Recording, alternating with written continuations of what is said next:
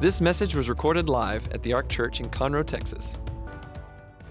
That was a clip from the movie Sandlot. The 90s put out some good movies, didn't they?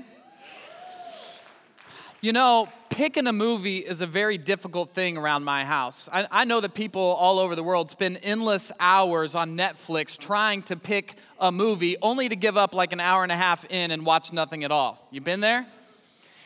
And so, as I was picking this movie, I just knew, like, you know, movies say a lot about a person, and so I don't really want y'all judging me or nothing. So, you know, I, I don't want you knowing that I may or may not watch romantic comedies in my free time. But I just was, I was really perplexed. What movie should I do? So I did what every great pastor would do. I spent endless hours praying to the Lord Lord, what movie would you have me play? And in the middle of my quiet time at 3 a.m., I heard the audible voice. Of, no, I'm just kidding.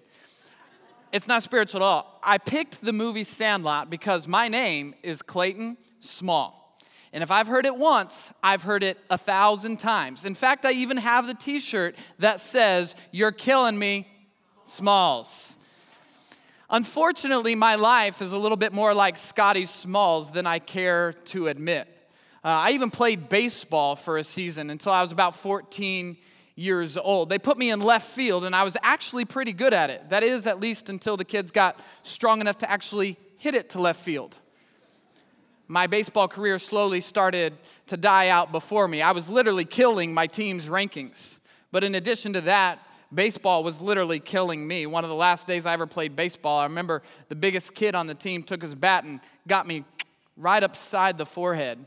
I remember laying flat on my back crying the ugly tears, not just little tears, the ugly tears in front of the other 14 year olds on my team. And I could see it right before my eyes. The dream of playing professional baseball was going down the drain, and I never picked it up after that. You know, I love this movie because it's a, a, movie about a bunch of boys who have to figure out some of life's greatest lessons. The other boy in the clip was Benny the Jet Rodriguez. And Benny had a dream of playing for the Los Angeles Dodgers. By the end of the movie, he goes on to play professional baseball, but not before he meets the challenges that life throw our way to the dreams that we have. Uh, as you recall from the movie, uh, the boys hit a, a ball that was signed by some girl named Babe Ruth over the fence. Watch the movie. And, and when they go, they find that there's this beast, a dog that they have to confront on the other side of their dream of spending the rest of their summer playing baseball. And that's when James Earl Jones steps in, a great actor, and has just some things to say to these boys that say, you know what? Sometimes in life, when things get chewed up or torn up or ruined or fail or fall apart, we need someone in our lives who comes along and, and trades up with us, who gives us something in exchange for the ragged, torn down things in our life. I love this movie because I believe that every single one of us have had dreams. Maybe they were for you when you were a kid on the sandlot. Maybe they're for you dreams that God has been placing in your heart over the last few years, but some things have come along some toxic relationships, some habits, some lifestyles, some things have come along for you that is keeping the dream from feeling like a dream. And I, as I began to think about this message, I really built it out of the thought and the conviction that God has a dream for your life. And but why would the God of the universe, the God who created it all, why would he take time to put a dream on your heart, on yours, different from everyone else? unique in your own way. Why would the God of the universe do that? As I thought about it, one, the obvious reason is that He loves you, He cares about you, and He has big plans for your life. But deeper than that, I believe it's because God knows that in the anatomy of a dream, deep within a dream, it's, it's, it's like a seed. It's like a seed that's planted inside of the ground. It starts as a seed, but eventually, over time, it grows into something people couldn't even begin to see to begin with. And in time, it produces fruit or a harvest or something good to look at that you never could see when it was beneath the surface. I believe God places dreams on our hearts because He knows that it's like a seed planted in the ground and that in time it will grow into something you never imagined, or maybe the people around you never even imagined it would become.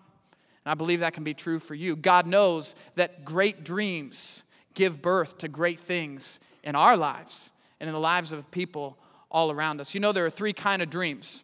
The first kind of dream is the dream that you have in the sleep.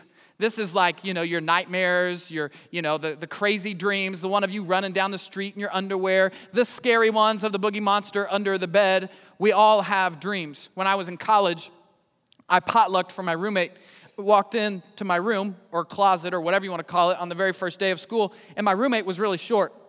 So it was obvious that I was getting the top bunk. And so I climbed up to the top bunk. The top bunk was about two feet from your face. So every night you'd, you'd lay there and you couldn't sit up too hard. And the boys down the hall like to prank. It's college. And they figured out if you stand on a chair in the middle of the hallway, you can lift up the ceiling tile, reach over, and prank the guy on the other side. And so uh, I had a few pitchers of lemonade dumped on me in the middle of my sleep. I may or may not have seen a few fireballs lit on fire throwing over the wall, but that's neither here nor there. And I remember one night I was having a bad dream. And uh, my bad dreams usually have to do with some kind of, you know, nasty rodent or snake or something. And, and I was dreaming about mice, like laying in a pit of mice. Oh, this is nasty. I woke up out of the dream. As I'm trying to go back to sleep, I'm laying there and I hear this brrr, two feet above my face. Brrr, and I'm like, and I heard the boys down the hall, and I just knew, I just knew the biggest prank of the year was coming. So I thought, I'm just gonna get them before they get me. So I bust up through the ceiling. And when I bust up through the ceiling, that was no prank, it was a mouse and it fell straight in my bed. and at 3 a.m., I'm chasing a mouse with a trash can around my room. There are some dreams that you don't want to come real. There are some dreams that you don't want to see come true in your life. Those are the dreams in the night. Maybe you have some crazy nightmares. Maybe you've had some things in your life that you felt like this wasn't the dream, this is my nightmare. These are the kind of things that you pray don't come true, but often feel like they do. If it's not a dream in the night, maybe it's a dream during the day. Maybe you're a daydreamer. Maybe you dream about becoming filthy rich. Maybe you dream like the movies. I love seeing the movies and they have a big old nice yacht, and I'm like, oh Lord, I could have one or two or three of those. That'd be fine. And you see these things and you begin to think, if only. And, and you start having these dreams. What would it be like if I was famous? What would it be like if things in my life were different, if my family looked different, if my job was different? And we start having these dreams in the day. I used to daydream about being the president of the United States. I thought it would be cool to fly in his plane, you know? Um, comes with the turf, right? And I, I remember having this dream, but here's the reality. If you take a look at my life, just gonna be honest with you, I'm never going to become the president of the United States. I, I, I grew up in a generation that was told you can do whatever you want, you can be whoever you want to be. But the reality is, I cannot be the next president of the United States. There are 372 million people living in America. And over the course of the rest of my lifetime, there will only be about eight to 10 more presidents. And guess what? I won't be one of them. Why? Because my life is not walking in that direction. You see, there are some things to get to the dream, daydream that we have to do to walk in the right direction to get where we're going. These daydreams, these pipe dreams that we have in our life, they're sexy at first, but then life has its way of hitting us. These are the kind of dreams that we pray do happen, but often feel like they don't. The third kind of dream, though, is a dream that I've discovered as I've read in the Bible and spent time with the Lord. A dream that goes deeper than the night, it goes deeper than the day, it goes deeper than the things that have happened to you, and it's a dream that's etched deep on your heart. It's the kind of dream that no matter what happens or no matter what comes your way, you just can't seem to shake it. It seems like it's wired somewhere deeper within. These are the dreams that the Lord gives. In the Bible, you see all kinds of people who, at a very young age, the Lord planted a seed inside of their heart. And despite the pits and the prisons and the setbacks of life that they faced, somehow in the end, they came out on top. Somehow, despite the fact that all things seemed to go wrong, they ended up where the dream always said they would be. These are the kind of dreams that come true no matter what happens around you. Why? Because God said so. I, I, I think about the verse in the Bible from Acts chapter 2 and basically, it says this that you receive the Spirit when you give your life to Jesus. And the Spirit gives you young men, it says, young men, visions, and old men will dream dreams. Now, you can pick which category, young or old, you want to be in today, but the point is this the point is that God has a dream for your life. And it's not a dream in the night, it's not a dream in the day, it's a dream that gets planted inside of your heart that takes you places you never thought you could go. You know, as I think about this, there are some people in the Bible who had a dream. In fact, it was a dream given to them by the Lord, a dream etched on their heart. We know them as the Israelites in the Old Testament. You maybe heard of them as the Hebrew people back as they were slaves in Egypt. They had this dream of going to what God called the promised land. In other words, God said, I have something good for you ahead. And they dreamed about the day they would go to the promised land. And they finally made it to the promised land. The only problem was it wasn't looking the way that they had hoped or the way they expected. And as they're in the promised land, they're getting overrun by this group of people called the Midianites. The Midianites were so oppressive in nature that everything the Israelites had was being destroyed. Literally, they were fleeing their homes. They thought they were supposed to be living the dream, but literally, they're fleeing their homes to live in the cliffs and the mountains, behind rocks. The, the Midianites would come in and they're so powerful and so forceful that they would take all their food, but not only that, as they traveled through their land, they would literally destroy an entire season of harvest crops. And they, would destroy everything they went their animal, their livestock, everything they had was literally being taken over when they thought they were supposed to be living the dream. That's when they cry out and they say, Something has got to change. Maybe you've been to a place or a season in your life where you're saying, This is not the dream, something's got to change.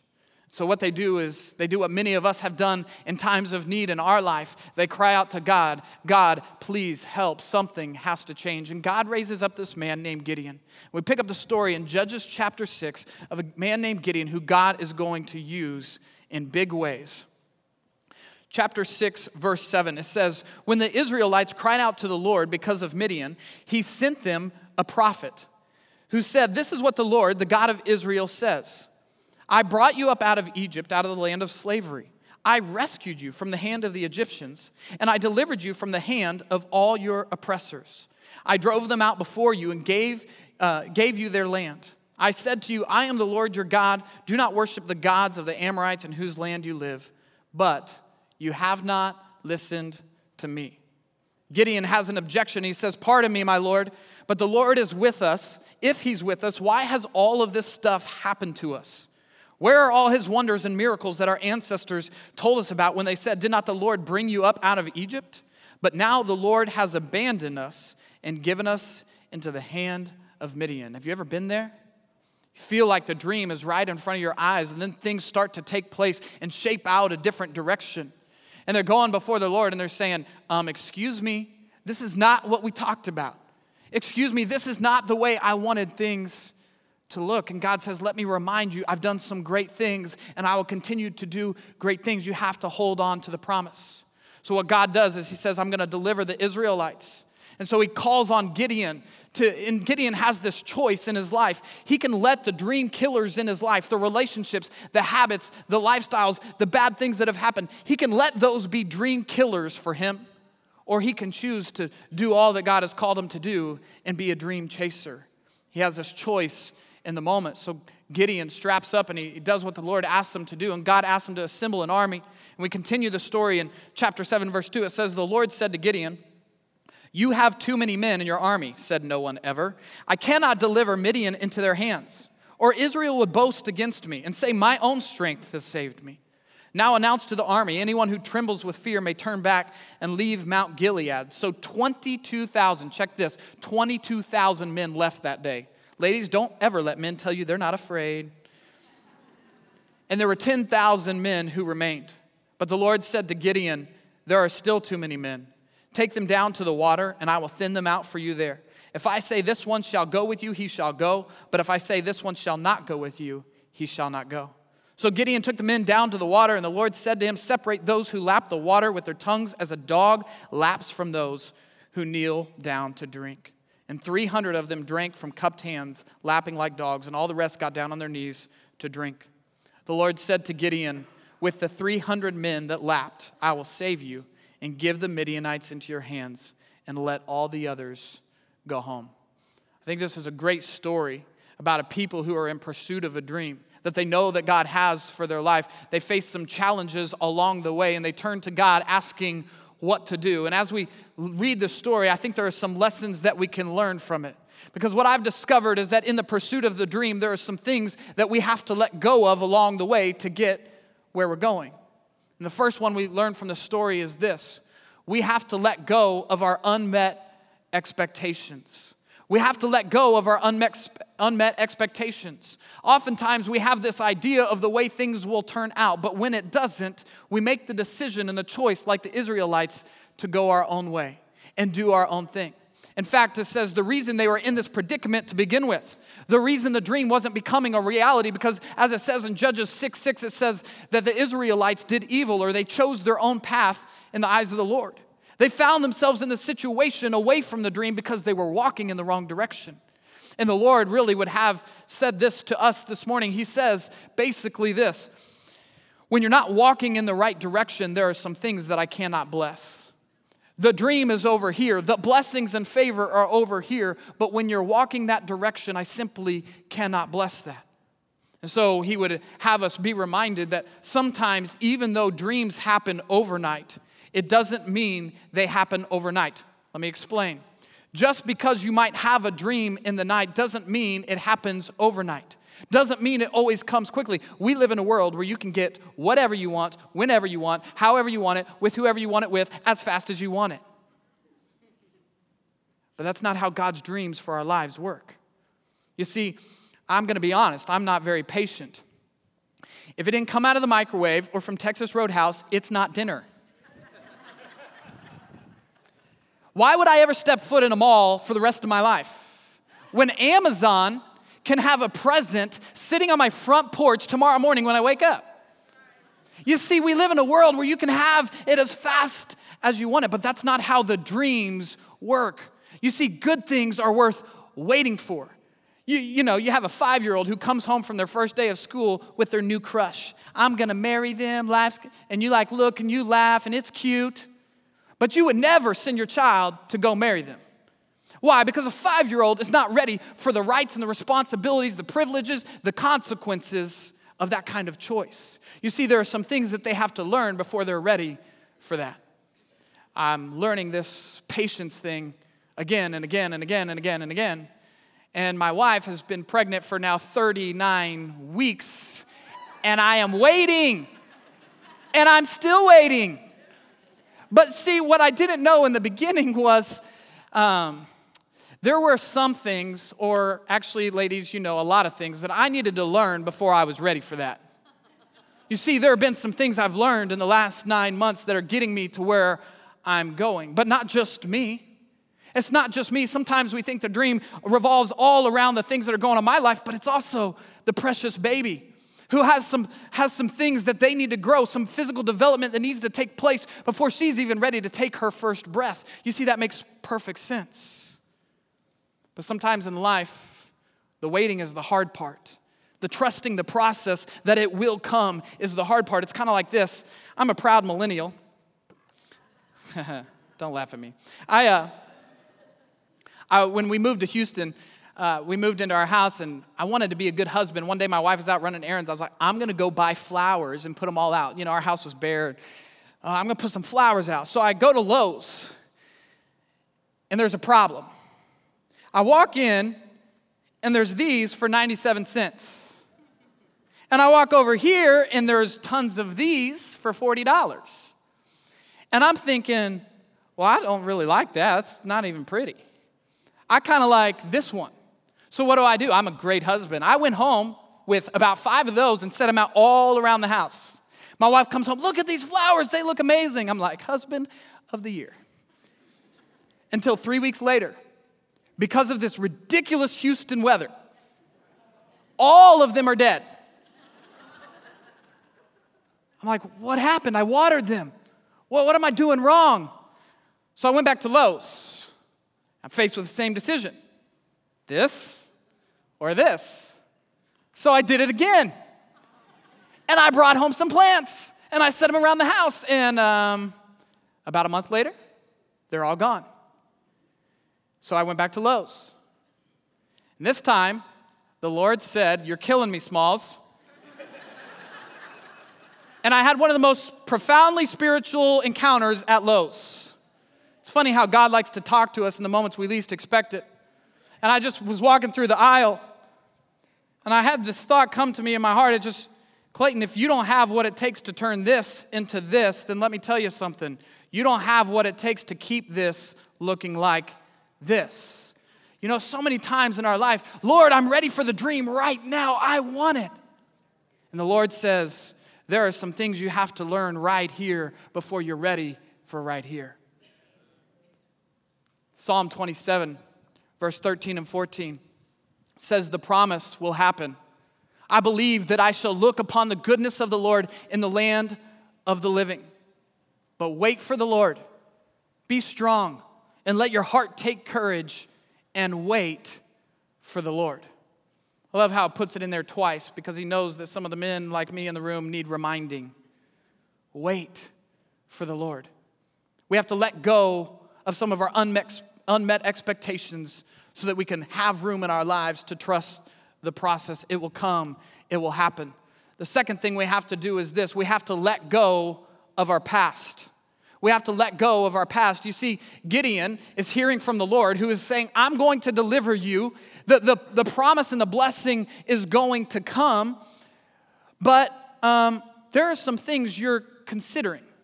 There are some things that you're thinking about that even if I put you over here, you'd still be thinking like you were right here. And so, what Gideon has to do, Gideon comes up and he, he's like, Lord, you've abandoned us. Lord, you used to do some great things. I used to see miracles in my life. And he begins to complain to God about the way things used to be versus the way things are now. And we learn a very valuable lesson from Gideon in this story, and that is that we have to let go of our past so that we can see where we're going. Philippians chapter 3 says this. Says, Forget those things which are behind and strain forward to what lies ahead. Forget what lies behind so that you have the room in your life to strain forward to what lies ahead. You know, um, if we're not careful, our past has a tendency to play rerun. Have you ever watched a bad rerun? Right? You're like, why did I watch that again? It wasn't good the first time. There's nothing worse than having our past experiences that sometimes were harm, harmful, not good the first time. There's nothing worse than having them replay in our lives. And the Lord says, Your life is a matter of focus. You have to focus on what lies ahead because if you're focused on the things that are behind you, what are you going to begin to see happen again in your life? The past. It's kind of like this your past has a tendency to haunt you. Um, like I said, ladies, don't let men make you think that they're never afraid of things like the dark. They may have you on their arm and prideful, yeah, I got this. But one night I was walking through my house and uh, I, was, I come in, had come in from the garage and I thought no one was home. It was, it was absolutely pitch black in my house. And I'm walking down the hallway past the laundry room and all of a sudden I hear this, Wah! and I freaked out and I pulled out every kung fu fighting move I had, huh, only to realize that I was actually kung fu fighting my wife, who thought it would be a brilliant idea to hide out in the laundry room and scare me. Now, here's the thing every time I walk into my house, what am I doing? I'm looking over my back shoulder. I'm just waiting for it to happen again. That was like three years ago, people. You see, what happens when we're focused on our past and we let our past haunt us is it determines the direction that we're going today. And so the Lord says you have to let go of the things that are behind you and strain forward to what lies ahead. And you're like, well, how do I do that when my past was hard? How do I do that? That it was more painful, Clayton, than you thought. I, here's the deal. Here's God's promise to you. When He says, focus on the future, what He's saying is that everything I have in front of you is better than the things that are behind you. You see, it's, it's you know, people who invented cars are kind of like geniuses, okay? Check this out. They put the seats facing the front of the car instead of the back of the car. Brilliant. And so you get in your car, and instead of facing out the back window, you actually get to look where you're going. Genius, I know, right? If that's true for a car, how much more true for our life and the dreams that God has given us? man, you're destined to get in a wreck when you're looking out the back window. You see, actually, what they did is they put a rear view mirror up in your windshield. Why? So that as you're focused on where you're going, every once in a while you can look up at the things that are coming from your past, the things that are coming behind, so that you're prepared to get where you're going, but you're not focused on where you've been. And the dreams in your life begin to come to pass. You begin to fulfill the destiny that God has for your life when you let go of the things in your past. The last one is this we have to let go of the things that are dead in our lives. We have to let go of the things that are dead and check this some good things have to go in order to make room for something better. We have some things in our lives that are dead. Think about it. You prune a rose bush. I wouldn't know. I don't have a green thumb, obviously, but I looked it up on the internet. You, pros, you prune a, ro- a rose bush, and the first ones you start with are the obvious. You cut off the dead ones, the sick ones, or the ugly ones. And you cut it off so that it's out of the way so that the rose bush can grow and take shape into the vision that you have for it. You see, Gideon came and he said, God, I'm going to do what you call me to do. I got the stream. We're, we're, it's it's going to happen. And God says, the first thing I want to do is I want to take 22,000 men and I want you to send them home. And Gideon's like, I don't think you understand. There's an army that we're going up against of 135,000 men. And God says, You got to cut out the dead weight. You see, there were 22,000 who were full of fear. And God knew something that Gideon didn't know that just because there was a body in the room didn't mean it was actually going to do them any good. The dead weight has to go. And so 22,000 men went home that day. And God said, That's, that's not it. There's still more cleaning to do. We got to let go of some good things. Gideon looks around. He says, Well, we're still small, but at least we got 10,300. And God said, You know what? There are some good things around you that you think are good, but actually they're not going to help. You see, there are some men that I want you to weed out of your army. I want you to weed out the ones who get down on their knees and drink up the water like they're craving and thirsty, because here's what they don't realize they're putting themselves in a vulnerable position to be attacked. I want you to take the 300 who are alert and aware and secure and strong and ready for battle. And so that day, 10,000 more men went home. Why? Because sometimes we have to let go of the good things so that we can have something better. Gideon takes his battle, his army into battle, and they win against 135,000 men with 300 people. Why? Because the dream will happen when we're willing to let go of the dead weight and when we're willing to let go of the things that sometimes look good the relationships that sometimes feel good, the habits that sometimes are enticing, and the lifestyles that sometimes beg for us to come over to the other side. But when we're willing to let go, God is able to do incredible, incredible things. I want to ask you um, you know, when I was 15 years old, I went to a camp, a lot like the camp you saw in that video. And at 15 years old, I was a lot like Scotty Smalls in that video. I didn't have many friends on the block. I never could imagine doing what I'm doing today. But as a 15 year old boy, I'll never forget being at this camp and God just dropping a seed inside of my heart of a dream. I was the last kid on the block you'd ever get a, give a mic to. And I remember, you know, through the years, there have been some things that have come along, some ups and some downs, some highs and lows. You wonder if the dream is ever going to begin to happen. But what I've learned along the way is the only thing I can do to get closer to the dream God has for my life is to begin to let go of the things that are keeping me on the wrong side, the things that are keeping me going in the wrong direction. So, my challenge to you this morning is this Is there any area of your life that the Lord is begging you and saying, Please, will you listen to me? I'm good hearted. I love you. I care about you. I have great things in store for you. But will you please just let go of some of the things that are keeping you from your best life? I'm going to ask you to bow your heads and close your eyes this morning. And just as an example for the Lord to speak, I, I, I just want you to hold your hands out in front of you. Nobody's looking around. I'm not going to embarrass you or call you out. If you'll hold your hands out in front of you, I want you to clench your fists for just a minute. For the sake of your future and your dream, I want you to imagine for just a minute that there's something inside of your hands that you know the Lord needs you to let go of. Maybe it's your past, maybe it's a hurt, maybe it's a pain, maybe it's a friendship or a relationship or a behavior or a habit in your life, you know it's time to let go. And I want you to just imagine with me for just a minute between you and the Lord that you're holding that clenched in your fist. Ask yourself the question what would happen if I let go of this? When you let go and you turn it over to the Lord, I want you to open your hands. It's an illustration of just the fact that when I refuse to let go, I don't have any room in my hands to receive anything more. We serve a God who loves you and has great plans for your life, and all He needs is your open hands to be able to do it. I believe the dream is going to be fulfilled when we're a people who are willing to surrender to God to do that. I'm going to pray. God, I pray for every person in the room. And I ask that you would bless them this morning with the strength to let go of the hard stuff that keeps them from getting where they're going. And Lord, I pray that they would be reminded as they walk out today, no matter how far they feel like they've run, no matter the things that they feel like have happened in their life that holds them back, that they have a dream that was given to them by you. That whether they see it or not or can feel it in the moment, that you have big plans and good things in store for their life. If you're with us this morning, you've never given your life to the Lord, or maybe you've been distant for a while and you, you're saying, it's time to come back.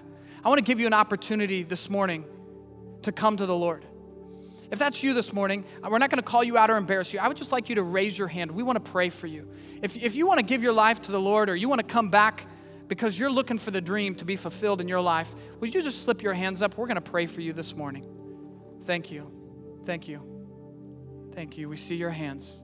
Thank you. We're going to pray this prayer together. If you just say it out loud with me Dear God, I know mankind needs a Savior, and I know I can't save myself. Jesus, I believe you're the Son of God. I believe you died on the cross for my sins and that God raised you from the dead. And right now, I confess you as my Lord and as my Savior, as the one who forgives me and the one who restores me. Thank you, Jesus. My past is forgiven, and I have a relationship with you. I'm a new creation in Christ because I've said yes to you. Thank you, Jesus. You are so good. We thank you this morning for all you're doing in our lives. In Jesus' name we pray. Amen.